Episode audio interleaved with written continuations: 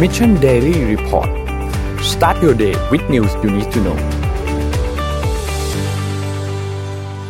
สวัสดีครับยินดีต้อนรับเข้าสู่ Mission Daily Report ประจำวันที่วันนี้วันที่เท่าไหร่นะฮะ 13 สิงหาคม 2020 นะครับ อยู่กับเราสามคนตอน7โมงเช้าเหมือนเคยนะค นี่ รับ นี่ไม่เคยอ่านสามคนนี้เลยนะเนี่ย ยัง อ่าใช่ อันนี้เป็นชุดใหม่ เราก็ไม่ได้นัดกันแต่งตัวมาด้วยนะครับ ครับแต่งกันเป็นแบบยูนิฟอร์มเลยทุกคนแต่งตัวเหมือนกัน ปกติผมก็ใส่เสื้อดำนะปกติวันนี้ผมก็ใส่เสื้อขาววันแรกนะฮะข่าวพ่ายหายไปหลายวันผมพี่ป่วยแบบหนักมาก ตอนนี้หายดียังครับ ผ่านพิษโอ้ยังยังไม่ค่อยดีครับหนักหน้าตัวหน้าบวมตัวบวมหมดเลยเนี่ย แต่วันนี้ได้ข่าวว่าข่าวเยอะมาก ข่าวเยอะมากครับ ข่ว เราลุยกันเลยดีกว่า มี คบ เรื่องเยอะมากจริงๆนะครับ เราไปที่ตัวเลขกันเลยดีกว่าครับ ตัวเลขผู้ติดเชื้อนะครับจอห์นฮอปกินส์อัปเดตเมื่อวานนี้นะครับ ตอน 4 โมงเย็นนะครับ อยู่ที่ 20ล้าน3 7 8 6 2 คนนะครับ ตัวเลขผู้เสียชีวิตตอนนี้อยู่ที่ 741,737 คน แล้วก็ตัวเลขผู้ที่รักษาหายแล้วเนี่ยอยู่ที่ 12ล้าน6 2 544 คนนะครับ เราไปดูตัวเลขในไทยกันบ้างครับ ตัวเลขในไทยนะครับเมื่อวานนี้สบครายงานพบผู้ติดเชื้อเพิ่มเติม 5 คนนะครับรวมแล้วเนี่ยสะสม 3,356 คน ตัวเลขผู้เสียชีวิตยังคงอยู่ที่เดิมนะครับ 58 คนไม่มีเพิ่มเติมนะครับ แล้วก็ตัวเลขผู้ที่รักษาหายแล้วเนี่ยเมื่อวานเพิ่มมา 6 คนนั้นเท่ากับว่ามี 129 คนที่กำลังรักษาตัวอยู่ที่โรงพยาบาลนะครับ 5 รายที่มาเนี่ยมีจากสหรัฐ 1 คนนะครับ จากอินเดีย 1 คน แล้วก็อียิปต์อีก 3 คนนะครับที่เป็นรายเพิ่มใหม่ 5 คนนี้นะครับ ซึ่งทั้งหมดเนี้ยเอ่อมีแยก 2 อันนะครับ ก็คืออยู่ใน state quarantine กับอีกอันหนึงคือเป็น alternative ก็คือที่เป็นจ่ายเงินเอง แล้วก็เข้าไปกักตัวนะครับ 14 วัน ซึ่งทั้งหมดต้องกักตัว 14 วันทั้งหมดนะครับ โอเค นี่คืออัปเดตจากทางด้านสบคเมื่อวานนี้ครับ ก็สแตทมาเลยครับ อ่านะครับสแตทอันที่หนึ่งนะครับ นี่คือรายได้ของเอ่อพวกครูสฮะลดลง อืม แบบน่ากลัวมากนะฮะ อืม ซึ่งเป็นเป็นธุรกิจหนึ่งที่โดนหนักมาก แล้วก็นี่เขาประกาศรายได้ออกมาแล้วนะครับ ก็ยังไม่รู้จะกลับมาได้เมื่อไหร่นะฮะก็เอาใจช่วยจริง ๆ นะครับข้าวต่อไปฮะ คุณโทมัสฟิชชิงเมลอะพวกสแกมอะนะฮะ อืม เมื่อวานเขาก็ทำสแตทกันมาว่าใครใครเป็นคนที่ถูกแอบอ้างมากที่สุดนะฮะ ค่ะ Google Amazon WhatsApp Facebook Microsoft Google ในยนึกออกเลยเหมือนกับว่า reset password อะไรพวกเนี้ยนะครับ อืม อ่ะภาพถัดไปนะครับ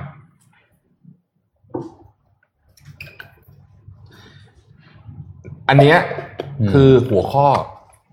เวลหัวข้อพวกนี้เป็นหัวข้อที่ suspicious ที่สุดคำว่า invoice เนี่ยจะเป็นอันที่คนหลงหลงหลงเชื่ผมอาก ม ที่สุด ได้ทุกวัน อีเมลแบบนี้ผมได้ทุกวัน อิ เล น ย วอยซ์นะฮะเพราะฉะนั้นต้องระวังนะครับอินวอยซ์กดเข้าไปแล้วคุณไปกดคลิกคลิกแล้วถ้าเกิดมีคือถ้าอยู่ในกระบอกคือเอาอย่างนี้ปกติเนี่ย ผมแทบไม่เคยเปลี่ยนอะไรบนบนจากอีเมลเลยนะครับ เออเอาอย่างนี้ดีกว่า ผมว่าแบบมาตรฐานใหม่ อืม เพราะว่าบางทีเนี่ย ไอ address ที่ส่งเนี่ยมันเหมือนของจริงมากนะ ต่อให้ตรวจดูบางทีนี่แบบบางทีเราก็หลุดได้บางทีผิดตัวเดียวนะฮะ ถัดไปฮะ หลายคนบอกว่าโอ้ช่วงนี้เนี่ยฟู้ดเดลิเวอรี่ดี Uber เขาเลยออกมาประกาศผลให้ดูว่าฟู้ดเดลิเวอรี่ดีจริงขึ้น 106%แต่ว่าไอ้ไรด์ของเขาว่าซึ่งมันเป็นพอชั่นที่ใหญ่กว่าเยอะเนี่ย อืม มันตกไปถึง 75%เพราะฉะนั้นเบ็ดเสร็จรวมกันแล้วเนี่ยตกนะ อืม อืมนะอูเบอร์ก็ยังอยู่ในสถานการณ์ที่หลับหนัก Grab ก็เป็นเหมือนกันนะฮะเออไปดูสายการบินบ้างครับ สายการบินประกาศผลประกอบการควอเตอร์สองออกมาแล้วนะฮะภาพถัดไปนะฮะโอ้เนี่ย อืม ไม่ถ้าไม่อยากจะอ่านเปอร์เซ็นต์เลยนะฮะ คือหนักจริงนะฮะ นี่คือแบบฮะแบบโอ้โหไม่รู้จะไงเลยนะครับ ก็เอาใจช่วยทุกสายการบินจะสังเกตว่าเอ่ออย่าง Southwest เนี่ย ซึ่งเน้น domestic อืม จะเจ็บน้อยกว่าเพื่อนนะฮะดูเป็นเปอร์เซ็นต์นะอ่า แต่ก็น้อยกว่านิดเดียว นิดเดียวนิดเดียวนะฮะ หนักหนักๆหมดเลย อันนี้เขาเทียบควอเตอร์สองของ 2019กับ ใช่ 2020 คือหายแบบ ไม่รู้จะไปคิดแบบ operating cost ยังไงนะ งงนะฮะ คือถ้าหายแบบนี้จริง ๆ บริษัท ไม่น่าจะตั้งอยู่ได้แล้ว ถูกต้องเข้าถึงได้ไงานต้องได้รับการช่วยเหลือ subsidize อ่า แน่นอนเออหายหายเยอะจริงครับภาพถัดไปนะครับ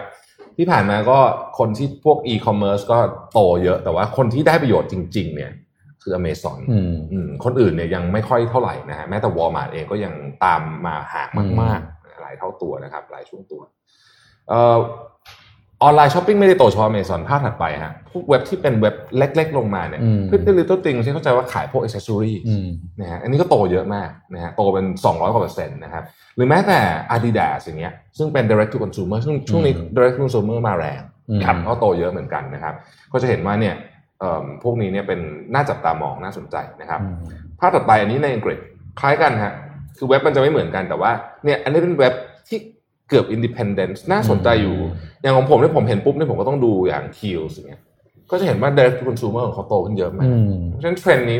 น่าจะมาแล้วก็จะอยู่ด้วยนะครับ ทุกคนต้องหันไปสร้างบ้านตัวเองหมดเลย ถูกต้อง อ่า ทุกคน ใช่ ทำส่วนบ้างตัวเองหมดเลย อืม ถ้าถัดไปครับ เอ่อ Amazon เนี่ย ไม่ใช่เฉพาะ e-commerce ที่โต อืม นะฮะแต่ว่า cloud business ของ Amazon ก็โตเยอะมากนะฮะ AWS ตอนนี้เนี่ย ถ้าพูดถึง margin เนี่ยเอ่อกับ contribution margin เนี่ยเยอะกว่าพาร์ทที่เป็น e-commerce อีกนะ เยอะที่สุด เพราะ แล้ว ว่าเพราะว่าต้นทุนมันต่ำกว่า ครับ นะฮะโอเคอ่ะอันนี้เป็นแบบ stat แบบเร็วๆนะครับ อืม อยากพูดเรื่องไหนก่อนดีวันนี้ อ่ะเอาเรื่องจีนเรื่องจีนก่อนละกัน อืม จีนฮ่องกงและความสัมพันธ์กับวอชิงตันฮะ อ่ะได้ ค่อยๆ ฮะ ไล่ไปเพราะเรามีทั้งเราสามคนมีอินโฟเมชันหมดนะฮะ ได้ครับ เอาเรื่องจีนก่อนนะครับ เรื่องจีนเนี่ยต้องบอกว่ามีหลายอันเยอะมาก ตั้งแต่ประมาณนี่ช่วงเวลาสักประมาณเดือนกว่าๆได้ที่จีนมีการบังคับใช้กฎหมายความมั่นคงแห่งชาติในฮ่องกงใช่ไหมครับ อืม ทีนี้ก็มีคนถูกจับไปเยอะเหมือนกัน อืม ครับ นะครับจากตัวกฎหมายความมั่นคงอันนี้นะครับ แต่ว่าชื่อที่เราต้องบอกว่าเป็นชื่อที่มีชื่อเสียงแล้วกันเป็นชื่อดังๆ เนี่ยก็ในช่วงสัปดาห์ที่ผ่านมาเนี่ยมีสองชื่อนะครับ ชื่อแรกคือคุณจิมมี่ไหลนะครับ อืม จิมมี่ไหลเนี่ยต้องเป็นเจ้าของสื่อนะครับ แล้วเขาก็ต้องบอกว่าเป็นอยู่ในกลุ่มที่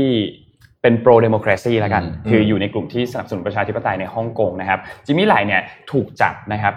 ในวันที่เดี๋ยวนะครับต้องเช็ควันที่วันที่ 9 สิงหาคมนะครับ ในวันนั้นเนี่ยก็ถูกจับไปแล้วก็ด้วยกฎหมายความมั่นคงแห่งชาติเนี่ยนะครับละเมิดตัวกฎหมายตัวนี้นะครับ ซึ่งตัวเขาเนี่ยก็หลังจากที่ถูกจับไปแล้วเนี่ยนะครับ ตอนนี้เนี่ยถูกได้รับการประกันตัวแล้วนะครับ โดยวงเงินการประกันตัวเนี่ยอยู่ใน 3 0 0แสนดอลลาร์ฮ่องกงนะครับคิดเป็นเงินไทยประมาณล้านกว่าบาท อืม นะครับส่วนอีกคนหนึ่งที่มีชื่อเหมือนกันแล้วก็ถูกจับเช่นเดียวกันนะครับ คือคุณแอคเนสโจนะครับมีภาพให้ดูครับ อันนี้นะแอคเนสโจภาพ N7 ครับ แล้วก็มีคลิปวิดีโอให้ดูด้วยนะครับ ที่เป็นคลิป YouTube นะครับ ในคลิป YouTube อันนั้นเนี่ยต้องบอกว่าคือตอนนี้เนี่ยทั้งสองคนได้รับการประกันตัวออกมาแล้วนะครับ คุณแอคเนสโจเนี่ยได้รับการประกันตัวออกมาโดยที่มีวงเงินอยู่ที่สามหมื่นสองหมื่นดอลลาร์ฮ่องกงนะครับ ประมาณ 8 0,000 กว่าบาทนะครับ แล้วก็ได้ออกมาไลฟ์สตรีมมิ่งหลังจากนั้นแล้วนะครับ ที่ถูกจับไป เช่นเดียวกันครับ ทั้งสองคนเนี่ยถูกจับด้วยตัวกฎหมายความมั่นคงแห่งชาติฮ่องกงนะครับ ก็คือในหัวข้อที่เกี่ยวกับเรื่องของการพยายามที่จะแบ่งแยกดินแดน อืม นะครับ นะครับแล้วก็ไม่เคารพในเรื่องของอาอยู่ในหนึ่งประเทศสองระบบนะครับ อืม ซึ่งจริงๆช่วงหลังมาเนี่ยต้องบอกว่าหลาย ๆ ประเทศที่พอหลังจากที่จีนบังคับใช้ตัวกฎหมายความมั่นคงแห่งชาติตัวนี้ออกมาแล้วเนี่ยนะครับ หลาย ๆ ประเทศอย่างสหราชอาณาจักรเองก็ออกมาพูดถึงว่าตัวระบบอันนี้มันกำลังพัง มันจะกำลังกลายเป็นตัว มันกำลังกลายเป็นหนึ่งประเทศหนึ่งระบบไปแล้วนะครับ ทำให้ความความสัมพันธ์ระหว่างจีนแล้วก็ฮ่องกงเนี่ยต้องบอกว่าตอนนี้ในเชิงกับผู้ชุมนุมเนี่ยไม่ค่อยดีเท่าไหร่ ครับ นะครับ ผมว่าเลวร้ายเลยที เล ดี ว ว ร้ายถึงขั้นถึงขั้นต้องบอกว่าเลวร้ายที่อย่างที่คุณโทมัสว่า อืม ผมขอเสริมนิดนึงนะครับ คุณจิมมี่หลายเนี่ยเป็นผู้ก่อตั้ง Gio Nano นะฮะซึ่งก็ถือเป็นแบรนด์เสื้อผ้ายี่ห้อดังเขาแล้วก็คุณคุณรู้สึกเมืองไทยก็มีนะ ครับ นะฮะแล้วก็เอ่อเป็นมหาเศรษฐีคนหนึ่งของฮ่องกงนะครับฟอร์บเคยเอ่อระบุว่าคุณจิมมี่ไหลเนี่ยมีทรัพย์สินประมาณสัก 1,200 ล้านเหรียญสหรัฐนะครับแล้วก็ก็ถือว่ารวยมาก ทีนี้คือจริงๆเขาถูกกล่าวหาจากรัฐบาลปักกิ่งมาหลายรอบแล้วนะครับ อืม ตั้งแต่ปี 2014 ที่เป็นเอ่อ umbrella movement นะฮะ อืม เราคงจำได้นะครับครั้งนั้นก็ถูกกล่าวหาเช่นกันนะครับเอิ่มแต่ว่าครั้งนี้เนี่ยสิ่งที่น่าสนใจมันอยู่ตรงนี้ครับ การที่ไปที่สำนักข่าว ครับ แล้วเอากองกำลังตำรวจไปถึง 200 นายนะฮะ อืม ถ้าใครได้ดูภาพข่าวในวันนั้นน่ะอาทิตย์น่าจะมีนนให้ดูแล้วมั้ง ครับ คือมัน เหมือนไปจับอาชญากร โชว์ออฟฟอร์สมากๆอ่ะ คือจริงๆไปจับ คืออัน จับ นี้ คน แบบ คนเดียวอ่ะ เออจะเขารู้สึกไปจับหลายคนเหมือน เอา กันแต่ สิบ ว่า สิบสิบ แต่ว่า สิบคน แต่ว่าเป็นสำนักข่าวอ่ะ อืม ใช่ นะฮะเราต้องเล่าย้อนกลับไปนิดนึงนะครับใน 2 สัปดาห์นี้เนี่ยมีเรื่องเกิดขึ้นเยอะมากระหว่างวอชิงตันกับปักกิ่งนะครับตั้งแต่การที่วอชิงตันออกมาเอ่อใช้คำว่าอะไรนะ คว่ำบาตรแคริลัมและเอ่อผู้บริหารระดับสูงของฮ่องกง อืม อีกประมาณสักสิบ รวมแล้ว ค สิบเอ็ดคน นสิบเอ็ดคน ปักกิ่งก็คว่ำบาตรกลับคืนเลย ครับ นะฮะแล้วก็ในนั้นเนื้อก็มีเท็ดครูซซึ่งเป็น สว สวของ อืม เท็กซัส ครับ นะฮะเป็นคนดังแล้วก็เป็นคนสนิทคนหนึ่งของโดนัลด์ทรัมป์ด้วยนะครับออกมาเป็นเป็นคนที่แอคออกแอคชั่นเยอะนะฮะแต่ยังไม่จบแค่นั้นนะครับแอคเนสแอคเนสโชเนี่ยเป็นคนสนิทของโจโชวองนะฮะ ถูกต้องครับ นะฮะเป็นผู้เรียกว่าร่วมก่อตั้ง ใช่ นะพักการเมืองมาด้วยกันเลยเนี่ยนะครับ ก็ต้องจับตามองต่อไปว่าโจโชวองซึ่งเป็นคนที่ไฮโปรไฟล์ที่สุด ครับ นะฮะของการต่อต้านครั้งนี้เอ่อของของการต่อต้านรัฐบาลปักกิ่งครั้งนี้เนี่ย อืม จะถูกจับเปล่า ใช่ คือต้องบอกว่า 3 ชื่อที่เราได้ยินเวลาได้ยินชื่อของโจโชวองก็จะมี โจชวองแอคเนสโจแล้วก็อีกคนคือนาธานลอ ครับ นะครับก็คือเป็น 3 คนหลักที่ได้ยินชื่อ คุณ นะรับ จิมมี่ไหลเนี่ยเป็นอ่ะปักกิ่งเขาเรียกว่าเป็นแกงออฟโฟ อืม อ่า นะก็เป็นหนึ่งในสี่คนที่ได้รับการจับตามองนะครับ ครับ อีกสามคนก็ต้องก็ต้องดูเหมือนกันว่าจะโดนจับตามไปด้วยหรือเปล่านะครับ มีคุณแอนเซนชานมาตินลีแล้วก็อัลเบิร์ตโฮนะครับทั้งสี่ อืม คนนี้เนี่ยเป็นผู้ที่เคลื่อนไหวเอ่อต่อต้านรัฐบาลปักกิ่งโดยเฉพาะช่วงหลังๆมาเนี้ก็ค่อนข้างหนักนะครับ ใช่แล้วคุณคุณ อืม จิมมี่ไหลเนี่ยเขาเป็นเจ้าของหนังสือพิมพ์ด้วยนะ เขาเป็นเจ้าของสื่อพิมพ์เป็นเจ้าของสื่อออนไลน์ด้วย อืม ใช่เป็นเจ้าของ นะฮะ สื่อด้วย เป็นเจ้าของเอ่อ Apple Daily กับ Next Media ครับ นะครับซึ่งก็เป็นสื่อใหญ่ที่ฮ่องกงนะฮะ อืม อืม การเปลี่ยนแปลงค่อนข้างจะรวดเร็วแล้วก็รุนแรงมาก รุนแรงมาก ของฮ่องกงนะครับผมชวนไปดูเรื่องหนึ่งนะฮะก็คือ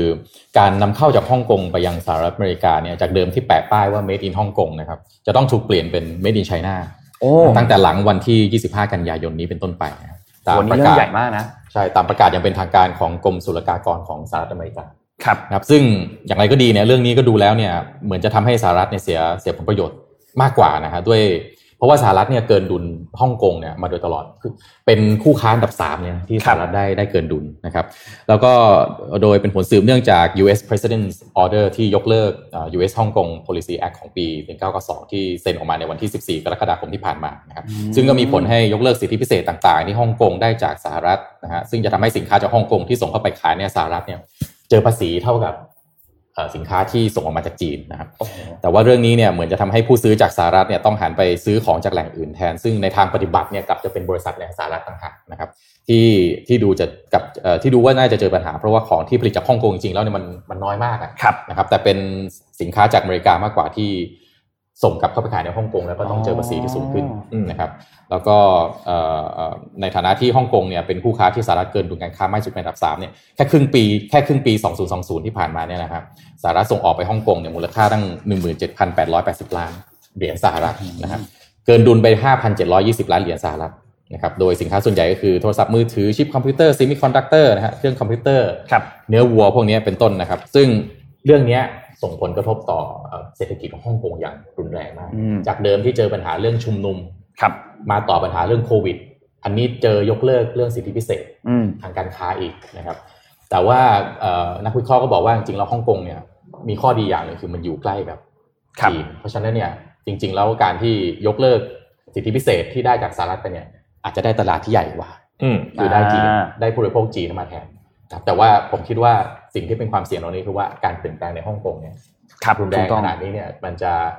ปรับฟาวเดชันหรือโครงสร้างภายในเอ่อเอ่อภาพตลาดแล้วก็ภาพธุรกิจของฮ่องกงยังไง ครับ คือต้องบอกว่าตอนถ้าถ้าตอนเนี้ยสมมติเป็นสีจิ้นผิงเนี่ยปวดหัวเหมือนกันนะ อืม คือคือรอบด้านเลยอะ อืม นะครับ ใช่ นนท์เสริมเรื่องจีนนิดหนึ่งนะครับจำตัวเทรดวอ r ได้ใช่ไหมครับ อืม เทรดดีลที่เขามีการเซ็นกันในช่วงต้นปีที่ผ่านมาใช่ไหมครับทีนี้นี่ก็ผ่านมาร่วมประมาณสัก 6-7 เดือนแล้วใช่ไหมครับแล้วก็ดูเหมือนว่าสถานการณ์ไม่ค่อยดีเท่าไหร่เทรดดีลทรัมป์เองก็ออกมาพูดถึงว่าตั้งแต่ที่ผมรู้เรื่องโคโรนาไวรัสผมก็ไม่ได้หวังอะไรกับเทรดดีลกับจีนมากแล้ว อืม ทีนี้เขามีการพูดคุยกันครับ อันนี้เป็นข่าวจากบลูมเบิร์กนะครับ ก่อนหน้านี้เนี่ยมันมีประเด็นเกี่ยวกับเรื่องของ WeChat ของ Tencent แล้วก็ TikTok ของ ByteDance ใช่ไหมครับ ที่มีประเด็นว่าโอเค ใครจะเข้าไปซื้อ TikTok อืม แล้วก็ TikTok เองก็ถูกแบนออกมาจาก ByteDance แล้วก็ถูกแบนออกมาจาก TikTok เองเนี่ยก็ถูกแบนจากในสหรัฐ WeChat ก็เช่นเดียวกันใช่ไหมครับ อืม ทำให้ตอนนั้นมูลค่าก็หายไปเยอะเหมือนกัน อืม ทีนี้ประเด็นสำคัญคือ ทางผู้เจรจาของทั้งสองฝ่ายเนี่ยนะครับทั้งทางสหรัฐแล้วก็ทางจีนเนี่ยแน่นอนว่าเขาก็ต้องมีการเจรจากันเรื่อยๆอยู่แล้วนะครับนนท์มีภาพภาพหนึ่งให้ดูขอภาพ N6 ขึ้นมาครับภาพ N6 อันนี้เนี่ยเป็นข้อมูลของทาง Bloomberg นะครับตอนนั้นเนี่ยต้องบอกว่าไอ้ตัวดีลของตัวเทรดดีลเนี่ยนะครับที่ อืม ในเฟสที่1เนี่ยมันมีการพูดถึงหลายอันเหมือนกัน แต่ว่าตัวสินค้าเนี่ยก็มีสินค้า manufacturer แล้วก็มีตัวสินค้าทางการเกษตรนะครับ อืม สีส้มเนี่ยคือเป้าหมายจริงๆแล้วคือ Target นะครับ ส่วน อืม ปีส่วนสีขาวเนี่ยเป็นในข้อมูลว่าตั้งแต่ปี 2020 ในช่วงต้นปีจนถึงช่วงเดือนจูนเนี่ยนะครับ มันทำได้ตามเป้าหมายแค่ไหน เราจะเห็นว่ายังไม่ค่อยตามเป้าหมาย หลาย ๆ อันเนี่ยยังหลุดจากกรอบค่อนข้างเยอะนะครับ อืม แสดงให้เห็นเลยว่าสถานการณ์ดูแล้วไม่ค่อยดีเท่าไหร่สำหรับเรื่องของจีนแล้วก็สหรัฐนะครับ ทีนี้เขาก็เลยยกประเด็นมาว่าในการเจรจาในรอบต่อไปเนี่ยแน่นอนว่าในเรื่องของเฟสสองเนี่ยแทบจะตัดออกไปได้เลย ยังไม่มียังไม่ค่อยมีการพูดถึงเท่าไหร่ สิ่งที่ถูกพูดถึงมากที่สุดคือในเฟสที่หนึ่งจะทำได้ตามจริงมากแค่ไหนนะครับ เพราะว่าอย่าลืมว่า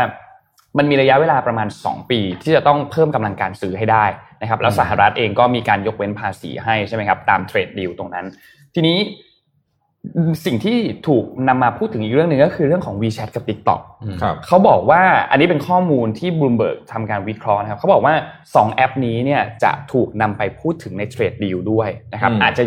ถูกนำเข้าไปอยู่ในเงื่อนไขอะไรบางอย่างของการเจรจาในครั้งนี้นะครับ โดยการเจรจาในครั้งนี้เนี่ยคาดว่าจะมีการเจรจากันผ่านทางวิดีโอคอนเฟอเรนซ์นะครับเพราะว่า อืม เป็นทางออนไลน์ก่อน แล้วก็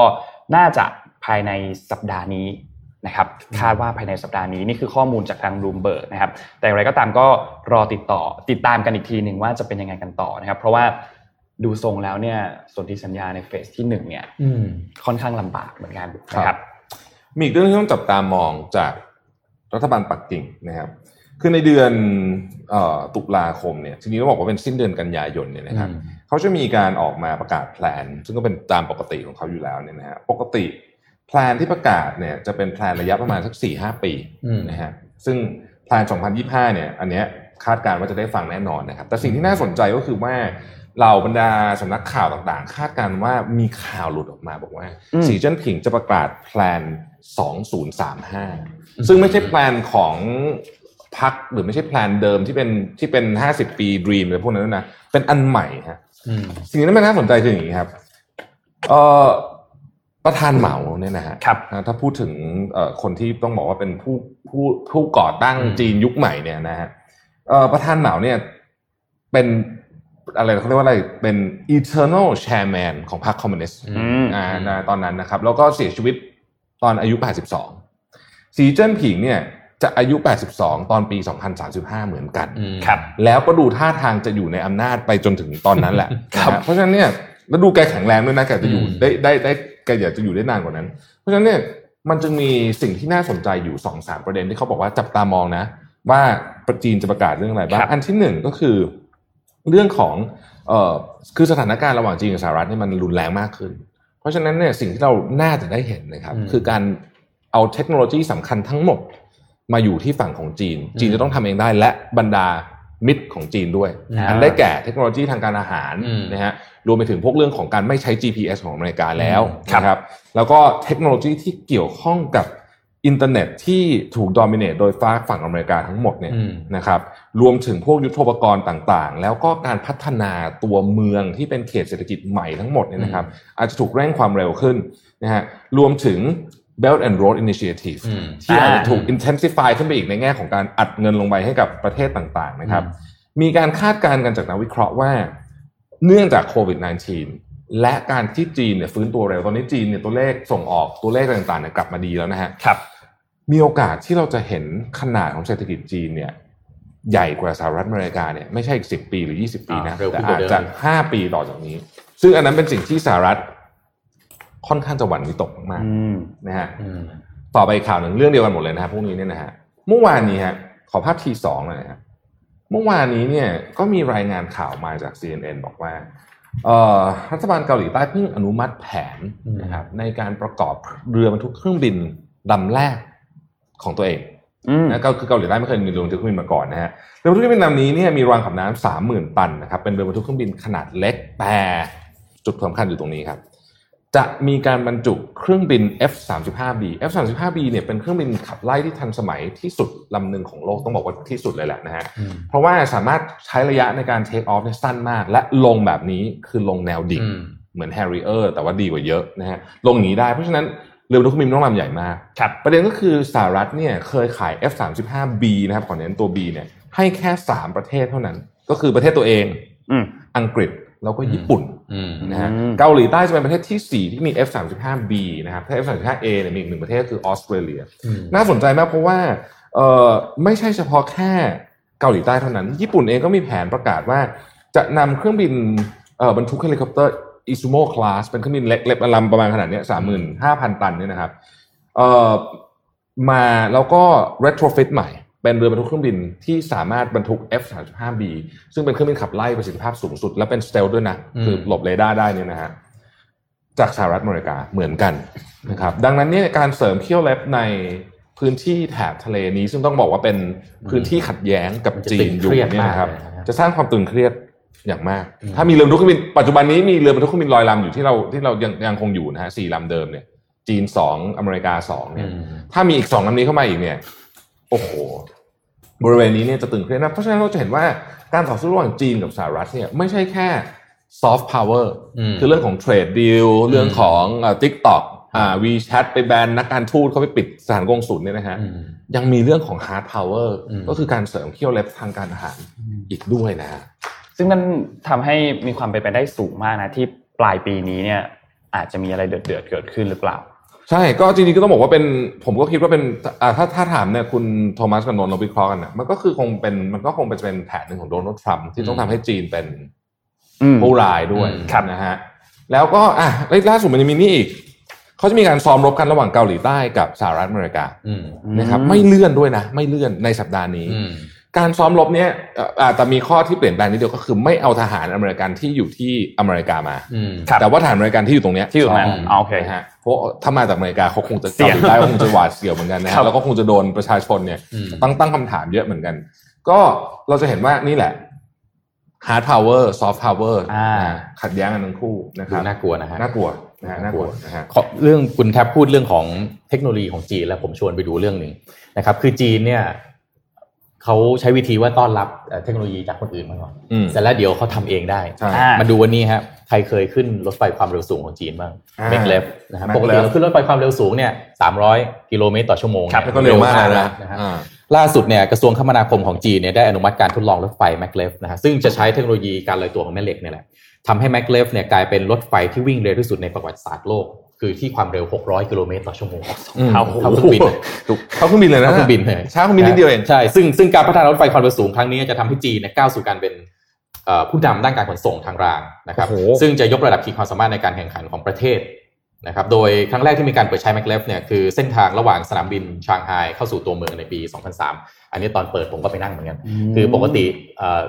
เอ่อไปลงสนามบินชางไฮกว่าจะเข้าตัวเมืองได้นี่แบบเป็นชั่วโมงชั่วโมงอะ ครับ นะครับเขาก็ใช้เขาก็ใช้แมกเลฟเนี่ยฮะซึ่งเส้นทางนี้เนี่ยให้ให้เยอรมันเนี่ยมาเป็นผู้ผู้สร้างให้นะครับ แต่ว่าหลังจากนั้นเนี่ยจีนก็สร้างแมกเลฟเองด้วยตัวเองได้แล้วนะในปี 2016 โดยสร้างครั้งแรกที่เอ่อเส้นทางฉางซานะฮะ โดยครั้งนี้เนี่ยเป็นครั้งแรกที่สร้างเอง แล้วก็ทดลองความเร็วที่เร็วที่สุดในประวัติศาสตร์โลก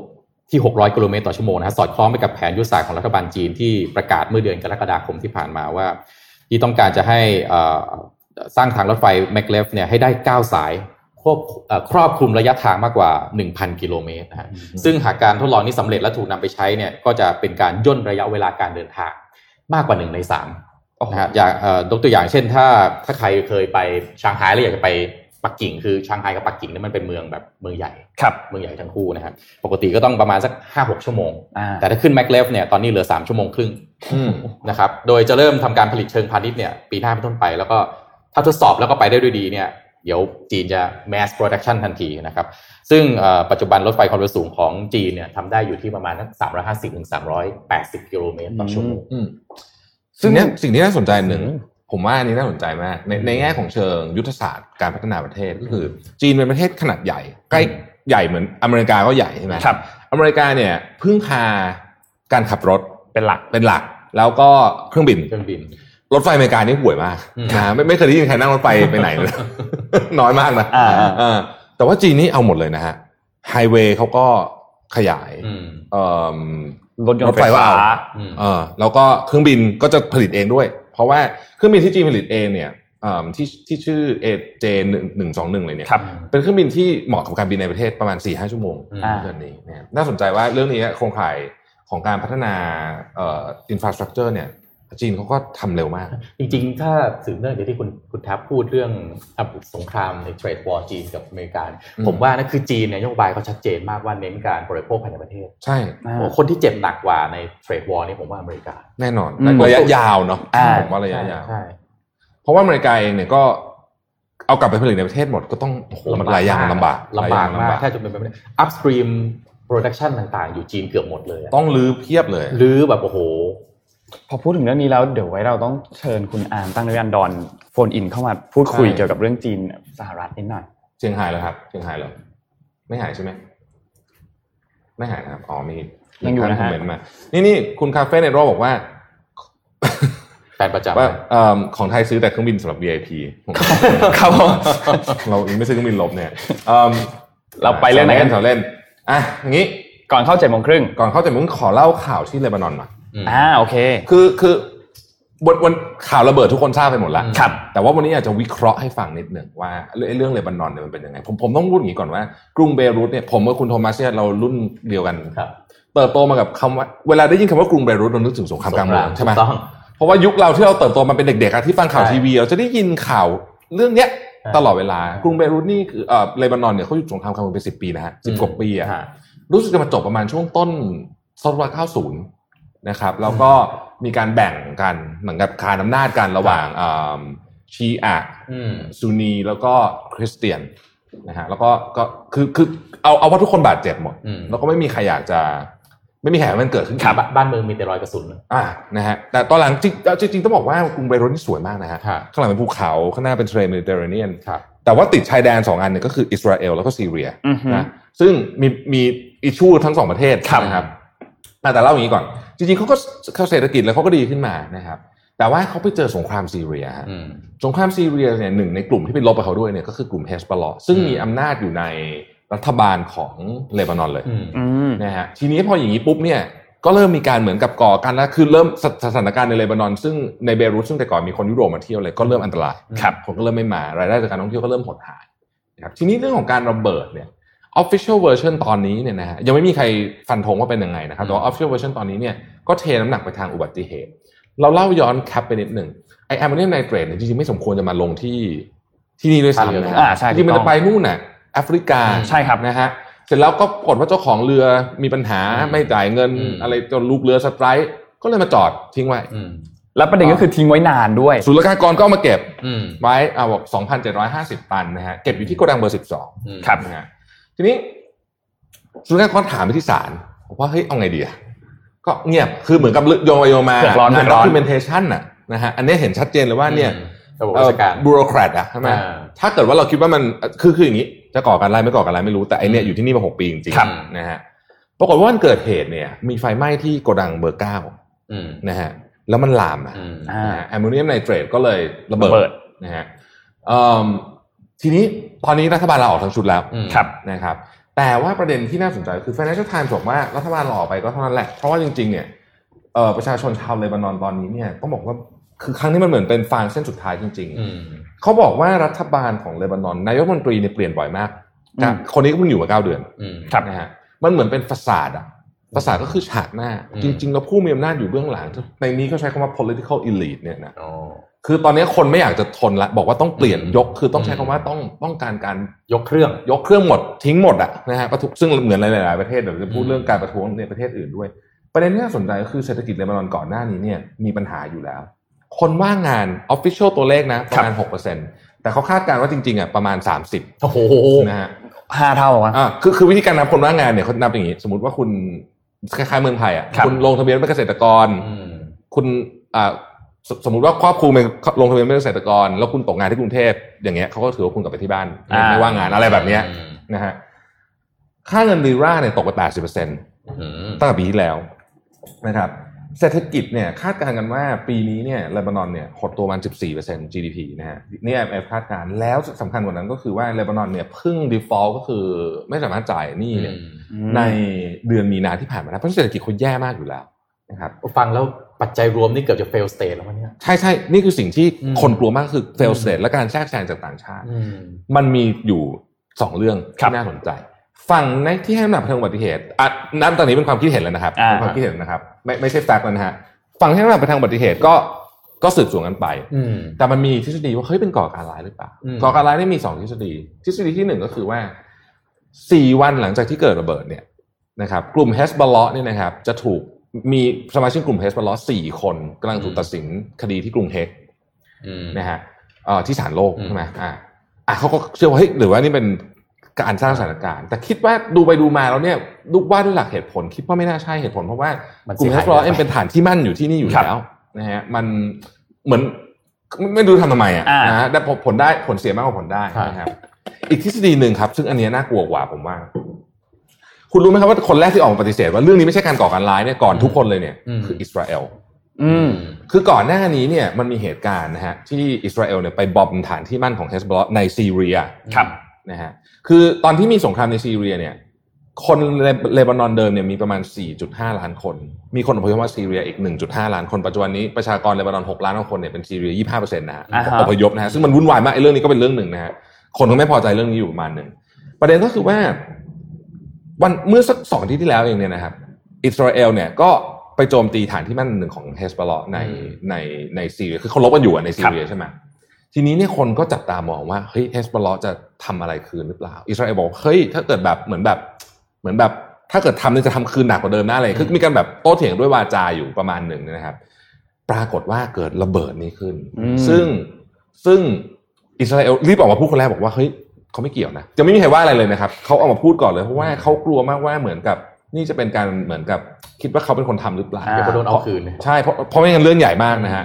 แล้วก็จะเห็นว่าอิสราเอลทำสิ่งที่เราไม่เคยไม่เคยคิดว่าจะเห็นมาก่อนจริงๆ ก็คือเอาธงเลบานอนน่ะขึ้นที่เทลอาวีฟอยู่บนตึกใหญ่ อืม ๆ เป็นสีอะนะฮะต้องจับตามองมากเลยเรื่องนี้ เพราะว่ามันเป็นความตึงเครียดระดับที่หนึ่งเลบานอนจะเป็นเฟลสเตทหรือเปล่า อืม มีความเป็นไปได้สองคือการแทรกแซงจากชาติมหาอำนาจ อืม นะครับโดนัลด์ทรัมป์เองก็เป็นอีกคนหนึ่งที่ออกมาพูดเรื่องนี้ โดยที่ไม่มีหลักฐานเลยนะ พูดคนแรกเหมือนกันบอกว่าเฮ้ยหรือมันจะเป็นก่อการร้าย เขาพูดเลยนะ ตอนนั้นที่เกิดขึ้นเหตุการณ์เกิดขึ้นสักแป๊บเดียวเองนะ ค ค รั รับ บ ซึ่งตอนนั้นเนี่ยยังไม่มีอะไรสปอร์ตใดๆทั้งสิ้น จนถึงวันนี้ก็ยังไม่มี แต่ว่า อืม นี่ก็คือบทวิเคราะห์นะครับแต่โดนัลด์ทรัมป์ก็ไม่พลาดที่จะออกมาแสดงความคิดเห็นในเรื่องนี้ อืม เหมือนกันนะ มัน ฮะ มันคิดได้ครับ แต่ว่าผมว่าถ้าก่อการร้ายนี่ผมว่ารัศมีวงมันวงกว้างเลยนะ มากกว้างมาก นมาก ก เกิน ว้างมาก เกินกว่าจะคิดไปเป็นก่อ แต่ การ ไม่ว่าจะเป็นอะไรก็ตาม อืม ก็ต้องมีคนรับผิดชอบว่าทำไมไอแอมโมเนียมไนเตรตมัน มันถึงไม่อยู่ตรงนี้ ตั้งหกปีแล้วนะฮะคือถ้าไม่มีแอมโมเนียมไนเตรตอยู่ตรงนี้เนี่ย ก็จะ ก็ไม่มีอะไรเกิดขึ้น ก็คือเป็นแค่เหตุไฟไหม้โกดังธรรม ก็จะ ดา เป็นประเทศไฟไหม้โกดังเฉยๆนะครับ ก็โอ้ตอนนี้สำนักข่าวต่างประเทศก็จับตา ตอนนี้ความช่วยเหลือก็หลั่งไหลไปที่เลบานอนนะครับต้องเอาใจช่วยจริงๆเพราะว่าคือ คือเขาก็มีปัญหามาเยอะอยู่แล้ว ใช่ นะครับ เรื่องเศรษฐกิจเรื่องอะไรแต่โอ้โหมาเจอเรื่องนี้นี่มันแทบจะ มันรุนแรงมาก มันรุนแรงมาก เราไม่คิดว่าเราจะเห็นอะไรแบบนี้ได้เลย ครับปัจจุบันผู้เสียชีวิตประมาณ 200 กว่าคนที่รู้ คือมันคือต้องคิดว่าระเบิดขนาดนี้มันมีถึงขั้นคนระเหยหายไปได้เลยนะระเหยเป็น อ่า vaporize ไปเลยเพราะฉะนั้นก็ต้องต้องอีกเยอะที่ต้องตามหา อืม นะฮะ เจ็ดโมงครึ่งฮะ เจ็ดโมงครึ่งวันนี้นะครับ อืม ผมเอาแบบสั้นเพราะว่า เพราะว่าเดี๋ยว ข่าวเยอะ รข่าวมันเยอะจริงวันนี้นะฮะเจ็ดโมงครึ่งวันนี้เป็นเรื่องของอินเทอร์วิว อืม อ่านะครับในเรื่องของการเป็นสมสัมภาษณ์งานนะครับ เวลาไปสัมภาษณ์งาน คุณโทมัสถนนท์มันจะมีอยู่คำถามหนึ่งที่เป็นคำถามที่ฟังดูเหมือนจะเป็นคำถามที่ง่ายมากๆภาพถัดไปฮะเล่าเรื่องของคุณให้เราหน่อยสิให้เราฟังหน่อยสินึกออกไหมเป็นคำถาม general มากๆนะครับ คนคือฟังดูเหมือนจะเป็นคำถามธรรมดา แต่จริงๆคำถามเนี้ยเนี่ยเป็นคำถามที่คนที่เตรียมตัวมาดี หรือคนที่เตรียมตัวมาไม่ดีเนี่ย อันเนี้ย บอกได้เลย แยกได้เลยนะครับ แล้วผมขอเน้นอีกครั้งว่า เวลาสัมภาษณ์งานสำคัญสำคัญจริงๆ เพราะว่ามันมีช่วงเวลาแค่นี้เดียวเท่านั้นแหละที่คุณจะได้เจอกับกับ คนที่ให้ อีก สัม ฝั่ง ภาษณ์ หนึ่งอ่ะทั้งทั้งสองฝ่ายเนี่ยเจอแล้วมัน ผมว่าน้ำหนัก เยอะกว่าเรซูเม่คุณอีก ครับ อันนี้พูดจริงนะฮะ บางการ น้ำหนั สัมภาษณ์เปลี่ยนชีวิตคุณไปเลยก็ ใช่บางการถ้าเกิดเปลี่ยนชุดคุณเลยก็ดีนะฮะทุกนี้อ่ะเวลาคุณนึกถึงเรื่องนี้คำถามว่าเล่าเรื่องของคุณให้เราฟังหน่อยสิ อืม นะครับ คนส่วนใหญ่มักจะนึกถึงอะไรอ่ะนะครับ อันที่หนึ่งคนส่วนใหญ่คิดว่าเฮ้ยเอาแบบทั้งชีวิตเลยไหมบางคนเฮ้ยเริ่มจากแบบ สมัยที่ผมยู่ แบบบอกเลย นุานะฮะมีนะมีมีมีนะครับ แต่อันที่คนทำเยอะที่สุดกันที่สองฮะคืออ่านเรซูเม่ให้ฟัง อืม อืม บริษัทแรกทำงานคืนนี้บริษัทที่สองตึ๊ดตึ๊ดตึ๊ดอะไรอย่างนี้นะฮะอันที่สามเนี่ยจะมีแหวกแนวหน่อย ก็คือพูดถึงเรื่องของในในแนวปรัชญานี่เป็นเรื่องของว่าแบบชอบอะไรไม่ชอบอะไรอะไรอย่างนี้นะครับเดือนที่สี่เนี่ยพูดถึงบางคนพูดถึงแต่งงานสุดท้าย อืม อืม อ่าเป็นหลักนะครับ ซึ่งทั้งสี่อันนี้ก็ยังไม่ได้ดีที่สุด อืม นะครับยังไม่ได้ดีที่สุด อาจจะยังไม่ค่อยดีด้วย คืออย่างนี้ประเด็นสำคัญก็คือ ถ้าคุณอ่านบุลเลต์พอยต์เขาฟังเนี่ยไม่ต้องอ่าน ครับ คือเขาอ่านเองได้นะฮะแล้วก็ไอ้อะไรที่มันอยู่ในลิงก์อินพวกเนี้ยไม่ต้องไปรีพีทอีกรอบนี่นี่ไม่ใช่เวลา เวลาคือเวลาที่คุณควรจะทำอะไรภาพถัดไปครับคุณควรจะ make your point ว่าคุณมาสมัครงานที่เนี่ย คุณจะจะมอบอะไรให้เขาได้บ้าง ครับ นะฮะจะมอบอะไรให้กับ สร้าง value อะไร สร้าง value อะไร และทำไมถึงมานะฮะพอยคืออย่างนี้ และต้องตอบในคำถามนี้ให้ได้ด้วยนะครับ ภาพถัดไปฮะเพราะฉะนั้นมันไม่ใช่ว่า this is ไม่ใช่ book report ไม่ใช่ all about me นะฮะจริงๆ มันคือคำถามว่า can I best fill the needs of this role คือทำไมเราถึงเหมาะกับงานนี้ อืม นะ นะฮะนี่นี่คือการตอบแบบที่ถูกต้องนะฮะอันที่หนึ่งนี่คือหัวข้ออ่ะอันที่หนึ่งอย่างที่บอกครับ ไม่มีประโยชน์อะไรที่คุณจะไล่บุลเลต์พอยทุกคนฟังอย่าทำอย่าทำอันนี้อย่าทำนะฮะภาพถัดไปฮะเวลาคุณทำทำเวลาผมบอกว่า make your point เนี่ยมันเป็นเรื่อง tools มันมีมันมีสองขั้นตอน อันที่หนึ่งเนี่ยคุณต้องรู้ก่อนว่าเขาอยากได้อะไร อืม โรเนี่ยเขาอยากได้อะไร อันที่สองนะครับ คุณต้องตอบแบบ customize ด้วยนะ ว่าทำไมงานนี้มันถึงเหมาะกับคุณ แล้วคุณทำ contribute อะไรได้นะฮะอันที่สองภาพหัวข้อที่สองที่สำคัญก็คือ ต้อง identify the need ภาพถัดไปฮะ identify the need อันนี้ต้องไปดูใน job description ตอนสมัครงาน อืม มันจะมีคำประเภท require must have highly design นะฮะ อืม พวกนี้ต้องพูดเยอะๆ อืม ไอ้ประเภทที่แบบมีก็ดีอย่างเงี้ย อาจจะไม่ต้องพูดก็ได้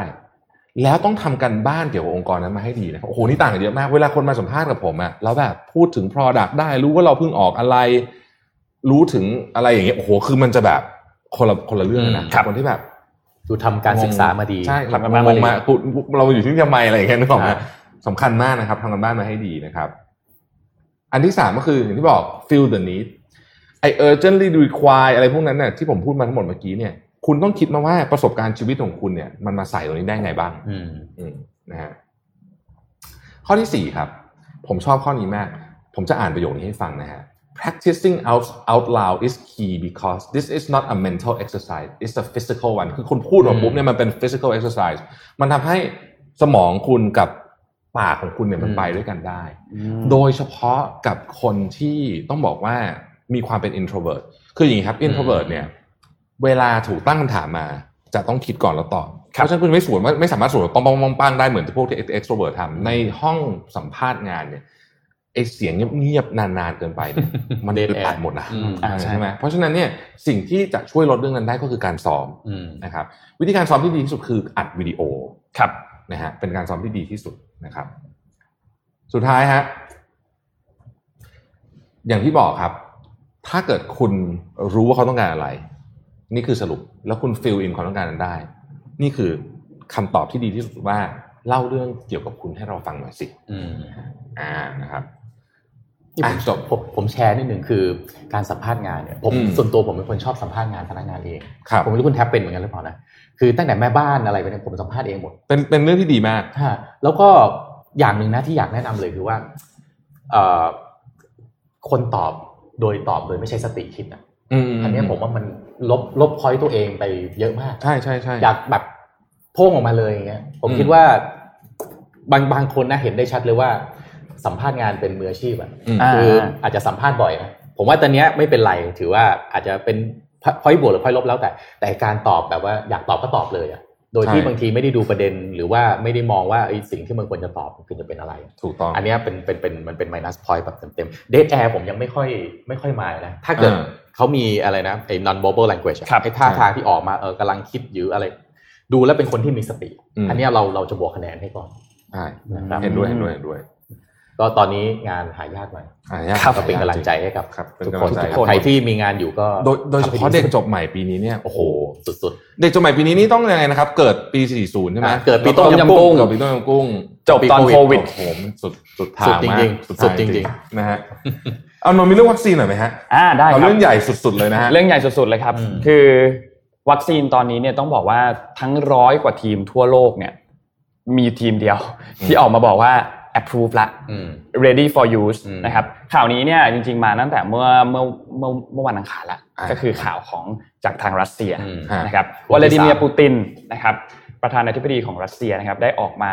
อนุมัติแล้ว อืม บอกว่าวัคซีนของรัสเซียตัวโควิด -19 เนี่ยได้รับการตรวจคือผ่านเฟสสามพูดง่าย ได้รับการอนุมัติจากออยของรัสเซียแล้ว ๆอ่าถูกต้องนะครับ ฮ ซึ่งแน่นอนว่าตัวเขาตัวตัวปูตินเองเนี่ยยังไม่ได้เข้าทดสอบด้วยนะ อืม แต่ปูตินบอกว่าลูกสาวของเขาคนหนึ่งเนี่ยเข้ารับการทดสอบด้วย แต่ไม่บอกว่าเป็นลูกสาวคนไหน อ่า แล้วก็บอกว่าฉีดเรียบร้อยแล้วด้วย ตัวคือวัคซีนอันนี้เนี่ยชื่อนะครับชื่อว่า Sputnik อืม 5 นะครับชื่อคล้ายตัวดาวเทียมนะ ใช่ใช่ก็ตั้งมาจากชื่อดาวเทียมเนี่ย อืม นะครับ ซึ่งตัววัคซีนอันนี้เนี่ยก็ต้องบอกว่าคือเวลาฉีดเนี่ยฉีดสองเข็ม อืม อืม นะครับแล้วก็ผลข้างเคียงเนี่ยที่จากที่เห็นที่รัสเซียประกาศข้อมูลออกมา ซึ่งไม่รู้ว่าจริงแค่ไหนนะครับเขาบอกว่า ผลที่ออกมาคล้ายๆวัคซีนทั่วไปเลยคือฉีดแล้วก็ไข้ขึ้น อืม นะครับ แต่ว่าหลังจากนั้นเนี่ยก็ไข้ลดตามปกตินะครับ ซึ่งตัววัคซีนตัวนี้เนี่ยนะครับเป็นตัวแรกเลยนะ ที่เขาออกมา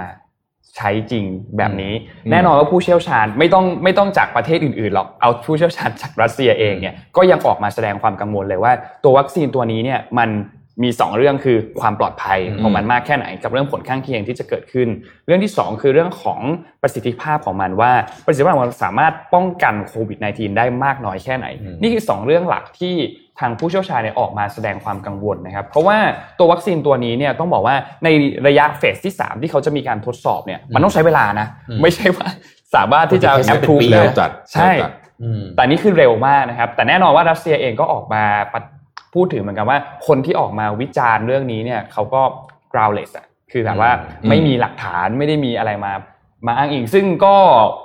จริงๆแล้วมันก็ คล้ายๆก็ออกออกแนวสองฝ่ายเหมือนกันนะ อืม เพราะว่าทางฝั่งรัสเซียเองเนี่ยก็ต้องบอกว่าระยะเวลาในการที่จะ approve วัคซีนเนี่ยก็เร็วเร็วเกินไปจริง ๆ เมื่อเทียบกับประเทศ เร็ว อื่น มาก เร็วมาก แต่ว่า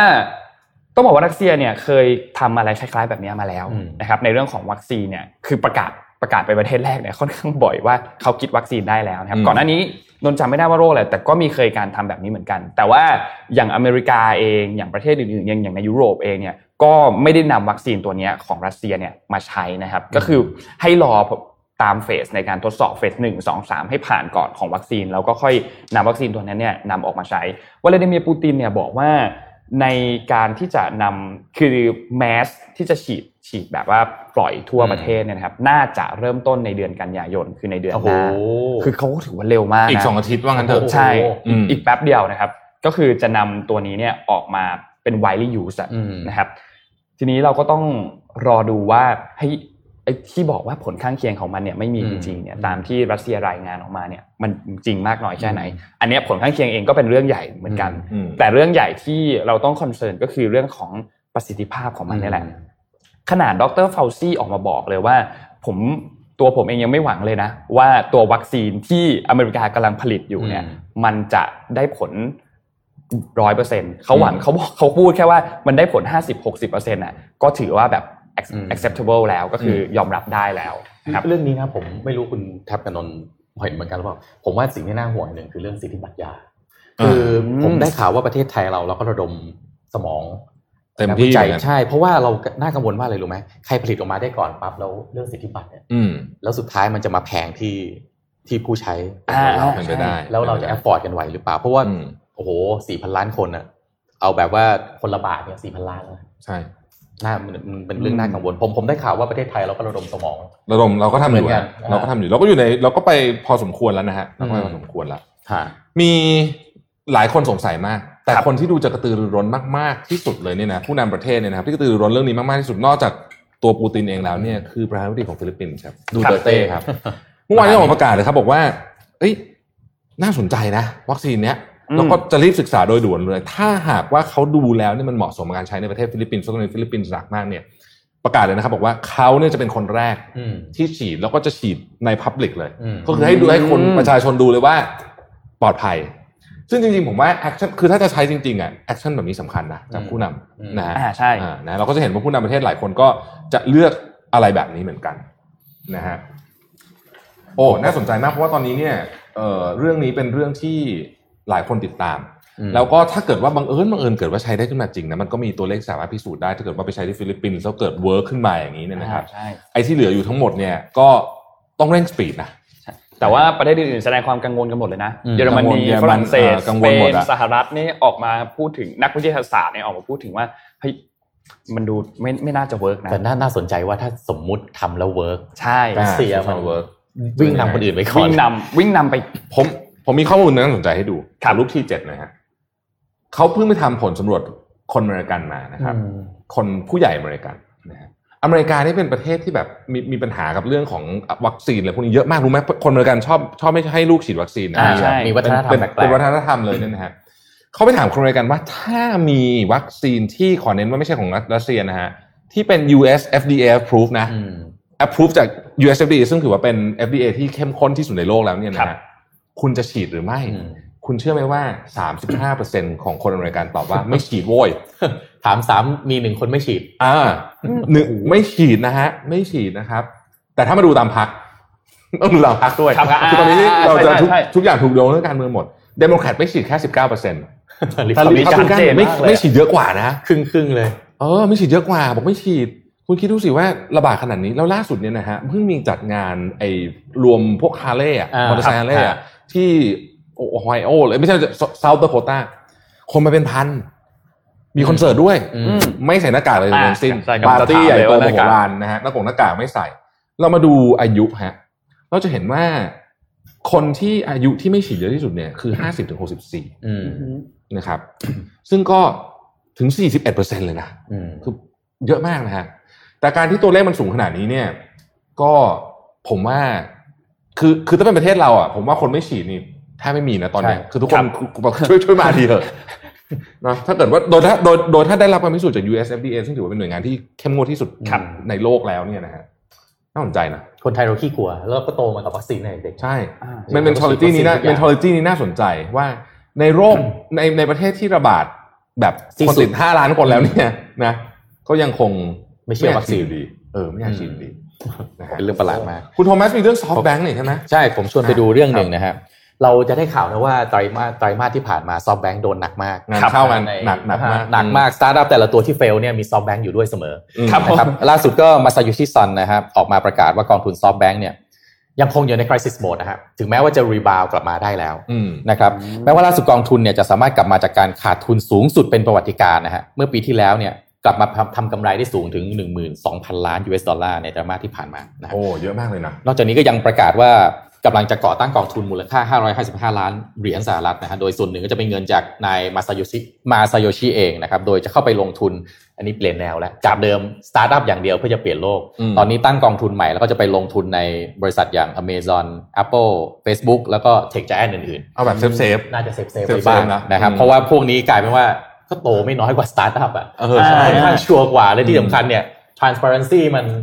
มันดู อืม ดีกว่า ครับ ตรวจสอบได้มากกว่านะครับ แค่แค่เจ็บหนักมากเท่านั้นเนาะ ใช่ ช่วงปีของปีเนี่ยโอ้โห แล้วเวลาเจ็บไม่โดนด่าด้วย อืม เพราะว่าถ้าเจ็บก็เออโอเค มันแบบเจ็บกันหมด ใช่ใช่ใช่ นะครับ ก็เอ่อเอ่อโดยล่าสุดเนี่ยนายมาซาโยชิก็ออกมาประกาศว่าซอฟแบงค์เนี่ยเอาชนะ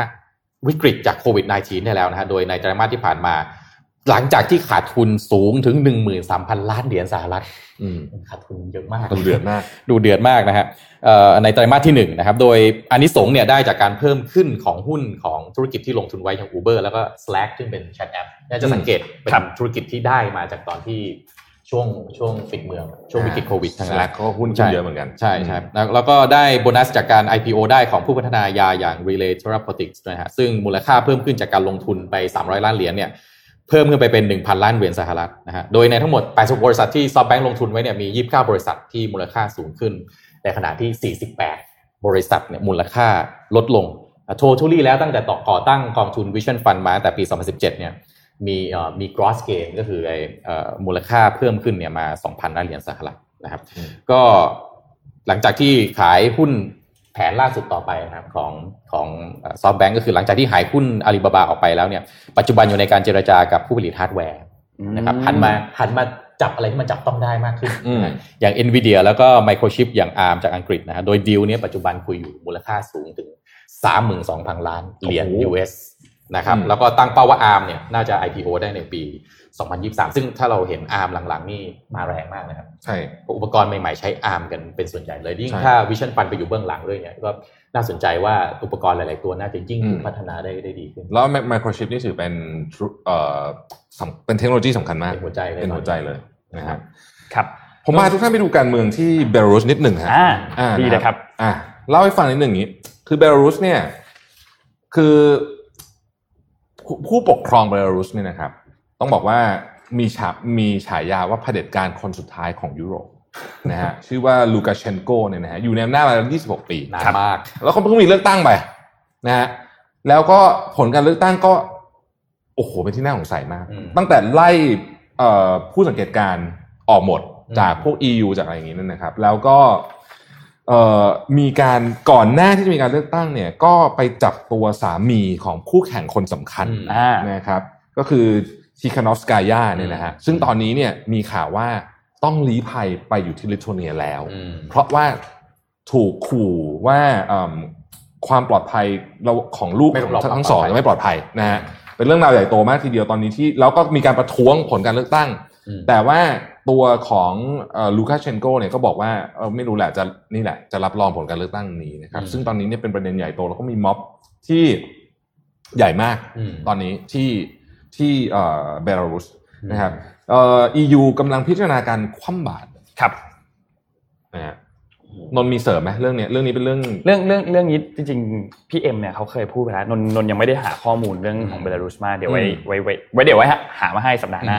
นะฮะ ผมผมขั้นรายการด้วยแก๊กเจ็ตวันละตัวได้ไหมครับ อ่า อ่าผมเอาแก๊กเจ็ตวันละตัวมาให้ดูว่าโลกนี้มันเป็นยังไงบ้าง อ่าดีดีดีฮะมีช่วงใหม่ครับ อ่า เรามีช่วงใหม่แล้วฮะ เอารูป H5 นะฮะ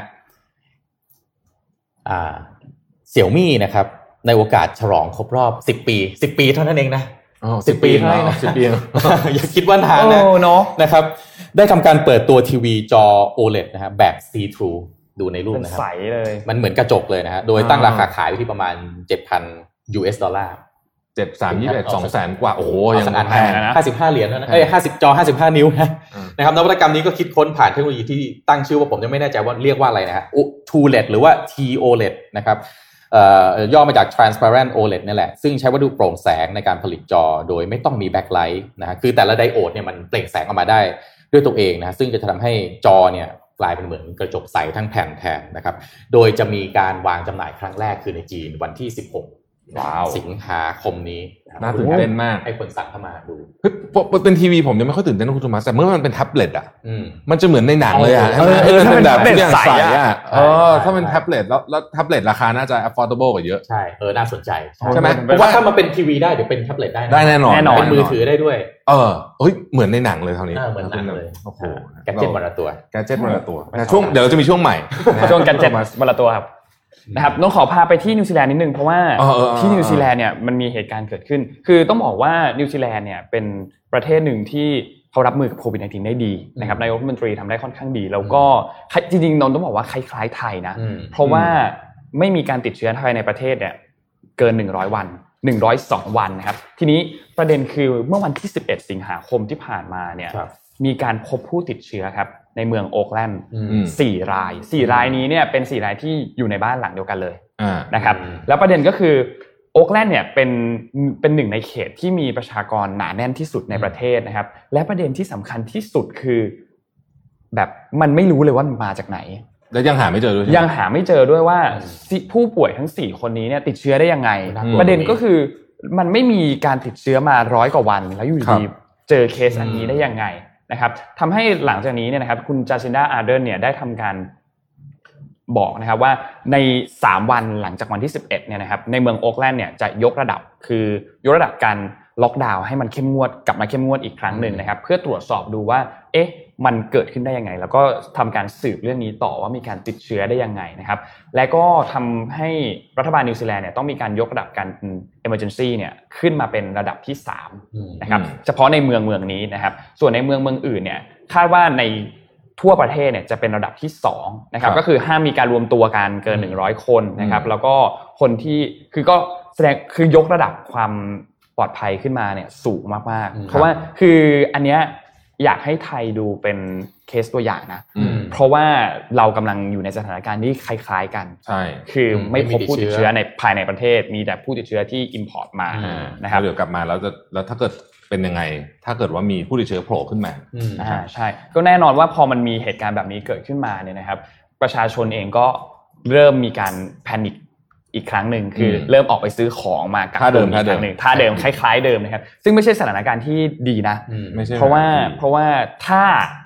ถ้ามันรู้ที่มามันยัง ถ้ารู้ที่มาเนี่ย ออ คือตอนตอนตอนเกาหลีใต้ตอนที่มีผับที่อิตาลีจำได้ใช่ไหมครับ อืม ตอนนั้นเนี่ย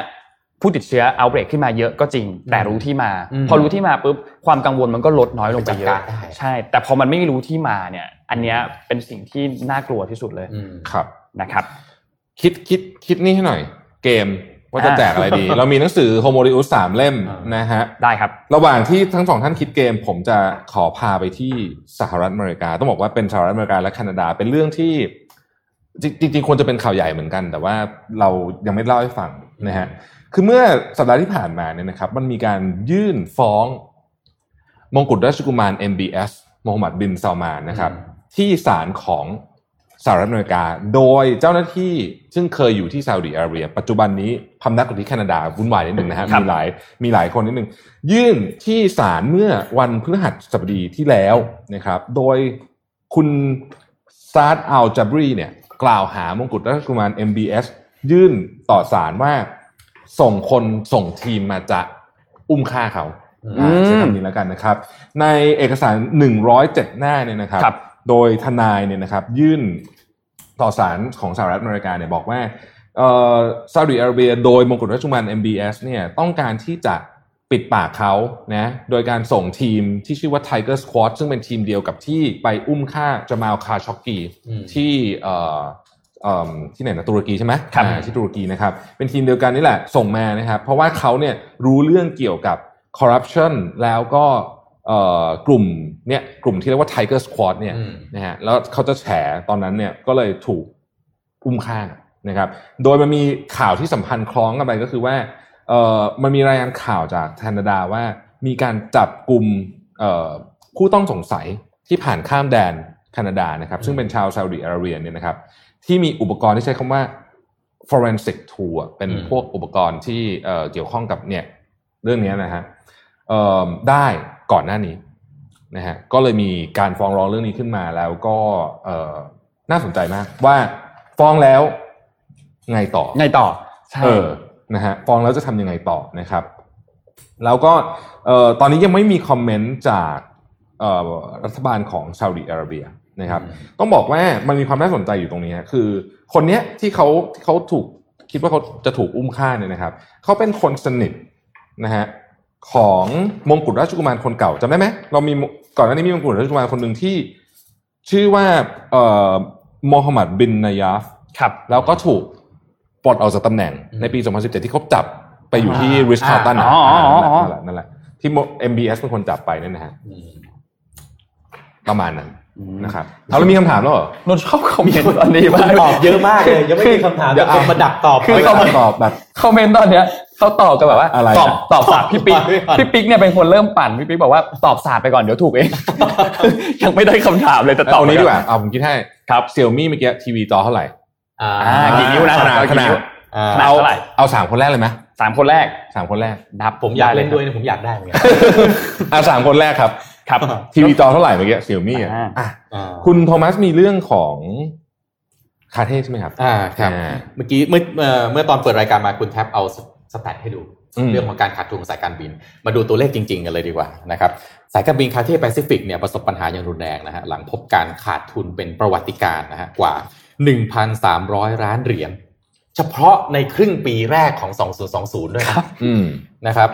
เอ่อผลก็คือจากวิกฤตของโควิดเนี่ยแหละ แต่ว่าคาเท่เนี่ยมันสวยซ้ำสวยซ้อนตรงที่ว่าเจอชุมนุม ชุมนุมมาเป็นปีแล้วเนาะ โอ้โห เจอวิกฤตเจอแบบสารพัดเลยนะฮะ ซึ่งนายแพทริกเฮลี่เนี่ยแชร์แมนของคาเท่แปซิฟิกเนี่ยได้ออกมาบอกว่า 6 เดือนที่ผ่านมาเนี่ยนับเป็นความท้าทายอย่างที่สุดในประวัติศาสตร์ 70 ปีของบริษัทเลยทีเดียวนะฮะ ซึ่งเมื่อถ้าเทียบกับปีที่แล้วในช่วงเวลาเดียวกันของบริษัทเนี่ยยังมีกำไรตั้ง 1,340 ล้านเหรียญ US นะครับ แต่จากวิกฤตที่เกิดขึ้นเนี่ยทำให้คาเท่ต้องใช้กระแสเงินสดไปเกินครึ่งหนึ่งของกระแสเงินสดที่มีนะฮะเดือนละประมาณ 200 ล้านเหรียญสหรัฐนะฮะในขณะที่ทำการบินได้น้อยมาก ซึ่งคาเท่เนี่ยจากเดิมที่เจอปัญหาอยู่แล้วก็คือกำลังอยู่ในการปรับโครงสร้างองค์กรนะฮะรวมทั้งลดคนนะฮะลดจำนวนเครื่องบิน ลดเส้นทางการบิน ในขณะที่อุตสาหกรรมการบินนั้นเนี่ย ถูกวิเคราะห์ว่ากว่าจะกลับมาได้เนี่ยต้องนู่นเลยฮะอีกว่ากันเป็นสิสามสี่ปีข้างหน้านะครับแล้วก็โดยรัฐบาลฮ่องกงเนี่ยก็ได้อัดฉีดเม็ดเงินกว่า 3,500 ล้านเหรียญสหรัฐเข้าช่วยเหลือ เพื่อป้องกันการหายไปของสายการ สายการ บิน บิน แห่งชาติอันนี้นะครับ ในขณะที่รายได้จาก Air Cargo เนี่ยเพิ่มขึ้น 10%นะครับแต่รายได้จากตัวโดยสารนะลดลงไปถึง 2 ใน 3 โอ้โห นะครับเอ่อทำให้ผลกำไรเนี่ยลดลงอย่างรุนแรงแล้วก็เมื่อเทียบกับสายการบินโคแต่ว่านะถ้าเทียบกับสายการบิน Korean Air แล้วก็ E- EVA Air ของ ซึ่งเป็นคู่แข่งกันเพราะว่ามันอยู่ใกล้เคียงกันนะครับ ใช่ สองรายนี้กลับมาทำกำไรได้แล้ว โอ้เหรอ อ่ากลับมาทำกำไรได้แล้วในไตรมาสที่ 2 ที่ผ่านมานะครับแต่ในทางกลับกันนะฮะคาเท่ไปซิฟิกขาดทุนขนาดนี้นะครับล่าสุดหุ้นคาเท่พุ่งขึ้น 11% อืม คล้ายๆบ้านเราหรือเปล่า คล้ายๆบ้านเรา กูจะรีสตรัค มี เตอร์ ข่าวอะไรบางอย่างออกมาปั๊บ อ่า เออ แต่ว่า คือ คาเทศเป็นสายการบินที่ดีมากนะฮะ ดีมากครับ ดีมากแล้วก็ มาตรฐานดีดีเยี่ยม สำหรับคนที่ต้องการบินไปสหรัฐอย่างเงี้ยเอาตอนอเมริกาคงไม่ได้ไปอีกนาน นะนะ เป็นเป็นสายการบินที่ดีมาก บริการดีเครื่องบินดีใหม่ฟลีดใหม่นะฮะก็เอาใจช่วยจริงๆต้องบอกว่าธุรกิจสายการบิน โอ้โหหนักจริงอะยังนึกยังนึกท่ากลับมาไม่ออก มองไม่ออก ถ้าไม่มีวัคซีน อืม อ่า ต่อให้มีก็ วัคซีน ยังต้องค่อยๆ ต่อให้มีก็ก็ก็ยังลำบากนะ ใช่ ว่า เพราะว่าเพราะว่า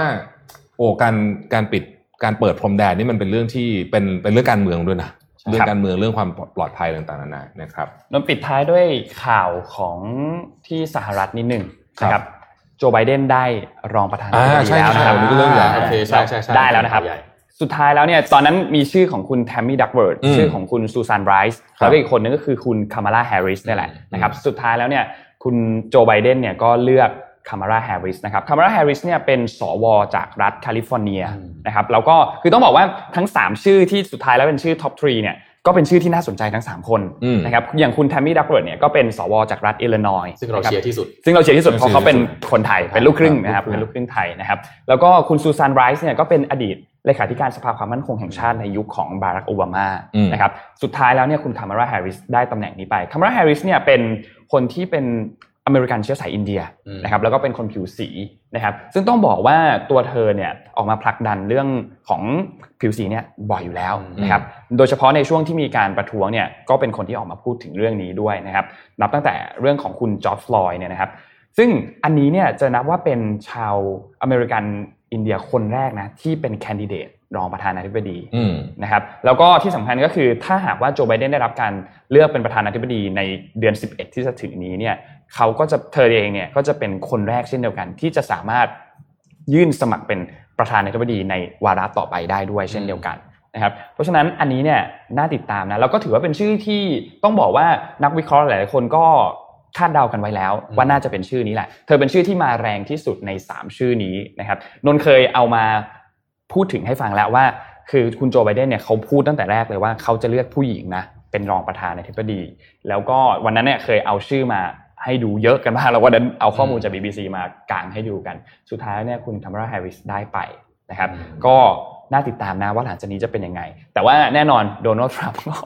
ออกมาพูดถึงว่าเฮ้ยไอ้น่าเกลียดอะทำแบบเนี้ยน่าเกลียดเพราะว่าต้องการที่จะเอามาเหมือนเรียกคะแนนเสียงจากคนผิวดำผิวสีหรือเปล่า อืม นะครับ ก็เลยเลือก ทำถูกแล้ว คุณคามาราแฮร์ริสขึ้นมา โอ้ นะครับ ทำถูกแล้วก็มีความสามารถ อ่าใช่ แต่ว่าคุณคามาราแฮร์ริสเนี่ยต้องบอกว่ามีความสามารถมากนะ อืม เก่งมากนะครับในในในในชื่อนะครับ เพราะที่ผมไปศึกษามารู้สึกเป็นเอ่อเอ่อคุณคุณพ่อเป็นจาไมกันจาไมกา อ่า คุณ ครับ แม่เป็นอินเดีย ครับ แล้วก็ตัวเองก็คืออยู่ในสหรัฐอเมริกา ผมว่าอันนี้มันจะมาทำผมผมไม่รู้นะ ผมก็เชียร์ให้ทำสิ่งที่แตกต่างจากที่ทรัมป์ทำทำอยู่บ้างนะ อ่า อืม เออมันจะโลกอาจจะได้สงบสุขเพิ่มขึ้นหน่อยนะ เอารูปล่าสุดขึ้นได้ไหมฮะเพิ่งส่งไปโดนัลด์ทรัมป์แน่นอนไม่พลาด ไม่พลาดที่จะต้อง ไม่ แสดงความคิดเห็น ต้อง เรื่อง พูด นี้ ถึงนิดนึงอะ ต้องพูดถึงต้องพูดถึงนะฮะโดนัลด์ทรัมป์เนี่ยทวีตถึงคามิลาแฮร์ริสนะ ไปแท็กเขาเลยนะฮะแล้วก็บอกว่า you แบบ start strong in Democrat primaries and finish weak ultimately fleeing the race with almost zero support นะฮะ that's the kind of opponent everyone dreams of ประโยคนี้มากเลยอะ เป็นแบบ อื้อหือนี่คือมันนี่คือนี่คือ ดาวรูป เอ่อภาษาเราต้องเรียกว่าแซะ แซะ แซะแซะนะฮะ แบบว่านี่เป็นแบบว่าศัตรูที่แบบว่าชอบจังเลย เออศัตรูที่ดีโอ้ยอ่อนนะ อ่อนนะ แบบ อ่อนนะ เคือคือไอ primary เนี่ย เวลาเวลาเราเราพูดถึง primary คือคือปกติมันเป็นอย่างนี้อยู่แล้วนะ ก็คือแข่งกันก่อนใช่ไหมแต่ละคนก็อาจจะใส่กันนิดหน่อยเขา อืม นี่ก็คงจะอัดไบเดนไปพอสมควร อืม แต่ว่าในที่สุดแล้วเนี่ย พอจบแล้วเขาก็มา ร่วมมือกันได้ ร่วมมือกันได้ อืม ซึ่งอันนี้เราเห็นภาพแบบนี้บ่อยๆใน บ่อย การ ๆบ่อย เลืก ๆ ตั้ ใน ง ในในการเมืองอเมริกานะครับ อ่า ผมขออนุญาตประกาศชื่อผู้ได้รับรางวัลนี้นิดหนึ่งนะครับ คุณสุภวิทย์ คุณเรดแล้วก็คุณสุกัญญาเดี๋ยวทีมงานติดต่อกลั คำตอบ ไป คือ นะฮะ 55 นิ้ว 55 นิ้ว 55 นิ้วนะครับ เฮ้ยผมชอบมีการเก่งด้วยอะว่าจะถามอะไรอะ ชอบชอบนี่คือเออมันตื่นตลก ถ้าม ากเล ถ้าย ครั้งต่อไปเราคิดไว้ก่อนเราเราเราถูกเราจะให้เลยนะ เออ เราให้บอกว่าเออ เออ นี่คนนี้ตอบถูกแล้ว ถือว่าเป็น new normal ของจริง แปลว่าตั้งใจฟังจริง ตั้งใจฟังตั้งใจ แล้วก็มีขอขอปิดท้ายอีกข่าวหนึ่งได้ไหม อ่ะได้ อ่ะ ได้ ไหนๆไม่ได้พูดถึงลูกพี่นานพูดถึงลูกพี่ซะหน่อย อ่าลูกพี่ลูกพี่เป็นไงบ้ง เมื่อวานนี้ลูกพี่เรียกว่าเขาใช้คำว่าแตกพาหุ้น อ๋อ ่าแตกพาหุ้นเทสลานะครับ จากเดิมเนี่ยก็คือแจก1เป็น 5 ภาษาอังกฤษเนี่ยเขาใช้คำว่า five for one split อืม นะครับนนท์อธิบายให้ฟังง่ายๆนิดหนึ่งคือ เมื่อวานเนี้ยคือนนท์นนท์ไม่ค่อยได้มีความรู้เรื่องหุ้นมากนนท์ก็เลยไปนั่งศึกษาว่าการแตกพาหุ้นเนี่ย อืม มันมีข้อดีข้อเสียยังไงนะครับคืออธิบายให้ฟังอย่างนี้ มูลค่าหุ้นของเทสลาเนี่ยสมมติว่าบริษัทมีหุ้นอยู่ 1 ล้านหุ้นใช่ไหมครับแล้วหุ้นหนึ่งเนี่ยสมมติว่า 100 เพราะฉะนั้นมูลค่าบริษัทเนี่ยก็คือ 100 แล้วก็คูณจำนวนบริษัทหุ้นจำนวนจำนวนหุ้นไป อ่า ใช่ไหมครับ ใช่ ทีนี้ประเด็นก็คือราคาเนี่ยมันก็จะสูงขึ้นไปเยอะมากๆ ถ้าหากว่าหุ้นมันดีอย่างเทสลาเนี่ยราคาหุ้นสูง อืม สูงมากๆทำให้เรียกได้ว่าผู้ลงทุนรายย่อยเนี่ยก็เข้าถึงค่อนข้างที่จะยากนิดหนึ่งใช่ไหมครับ อืม ในการที่จะเข้าไปลงทุนในเทสลาการแตกพาหุ้นแบบนี้เนี่ยมูลค่าบริษัทเท่าเดิมนะไม่ได้เปลี่ยน แต่ว่าที่เปลี่ยนคือจำนวนหุ้นสูงขึ้นทำให้ราคาต่อหุ้นมันก็ลดต่ำลงทำให้ผู้ลงทุนรายย่อยเนี่ยมีโอกาสที่จะสามารถเข้าไปลงทุนในเทสลาได้มากขึ้น เรียกว่าการเพิ่มสภาพคล่องให้หุ้น อ่ามั มันหมุนเวียนได้มากขึ้น นี่เรามีคำถามจากพรุ่งนี้แล้วแล้วมีคนเล่นมาแล้วด้วย ครับ ครับของพรุ่งนี้แล้วเหรอฮะ ของพรุ่งนี้ของพรุ่งนี้ คือนี่ไงเขาตอบกันไปแล้ว ว่าใครจะมา ใคร อ่าน จะมาบ้าง อ่า อันนี้เป็นการเกรงสนุก นี่ สนุก เป็นการเก่ง แฟนรายการ โอเค แล้วเราจะให้ด้วยถ้ามาถูก อ่าถ้ามาถูกให้ด้วย ถ้ามาถูก ให้ด้วย เราจะให้ด้วย อ่า นะเอามีคนมีคนเก่งมาแล้วว่าใครจะมาอ่านนะฮะอ่า ใครเป็นคนเริ่มพี่ปิ๊กแน่เลย เออใช่ เออดีเหมือนกันนะนะสนุกดีนะฮะ เราก็ ดีครับ ก็จะหาของแจกสนุกสนุกๆมาให้ทุกท่านนะครับ ได้อินเทอร์แอคกับแฟนรายการนี่ก็สนุกเลยนะ อ่า สนุกแบบมากๆเลย ใช่นะครับ ก็อ่ะวันนี้โอ้โหนี่เลย ขอบคุณ เวลาไปเอ้ยขอบเอ่อ ขอบคุณทุกคนมาก ขอบคุณทุกคนมากนะครับที่เอ่อติดตามเรามาวันนี้เลยเวลาไปสักเล็กน้อยนะครับอ่ะ ถือว่าแถมให้แถมให้ ทางไล ให้ น์นะครับ นะครับ งั้นก็ พบกันใหพวม่ เรา พรุ่งนี้ ขอบคุณมากที่ติดตามพบกันพรุ่งนี้ ครับ นะครับ สวัสดีครับ สวัสดีครับ Mission Daily Report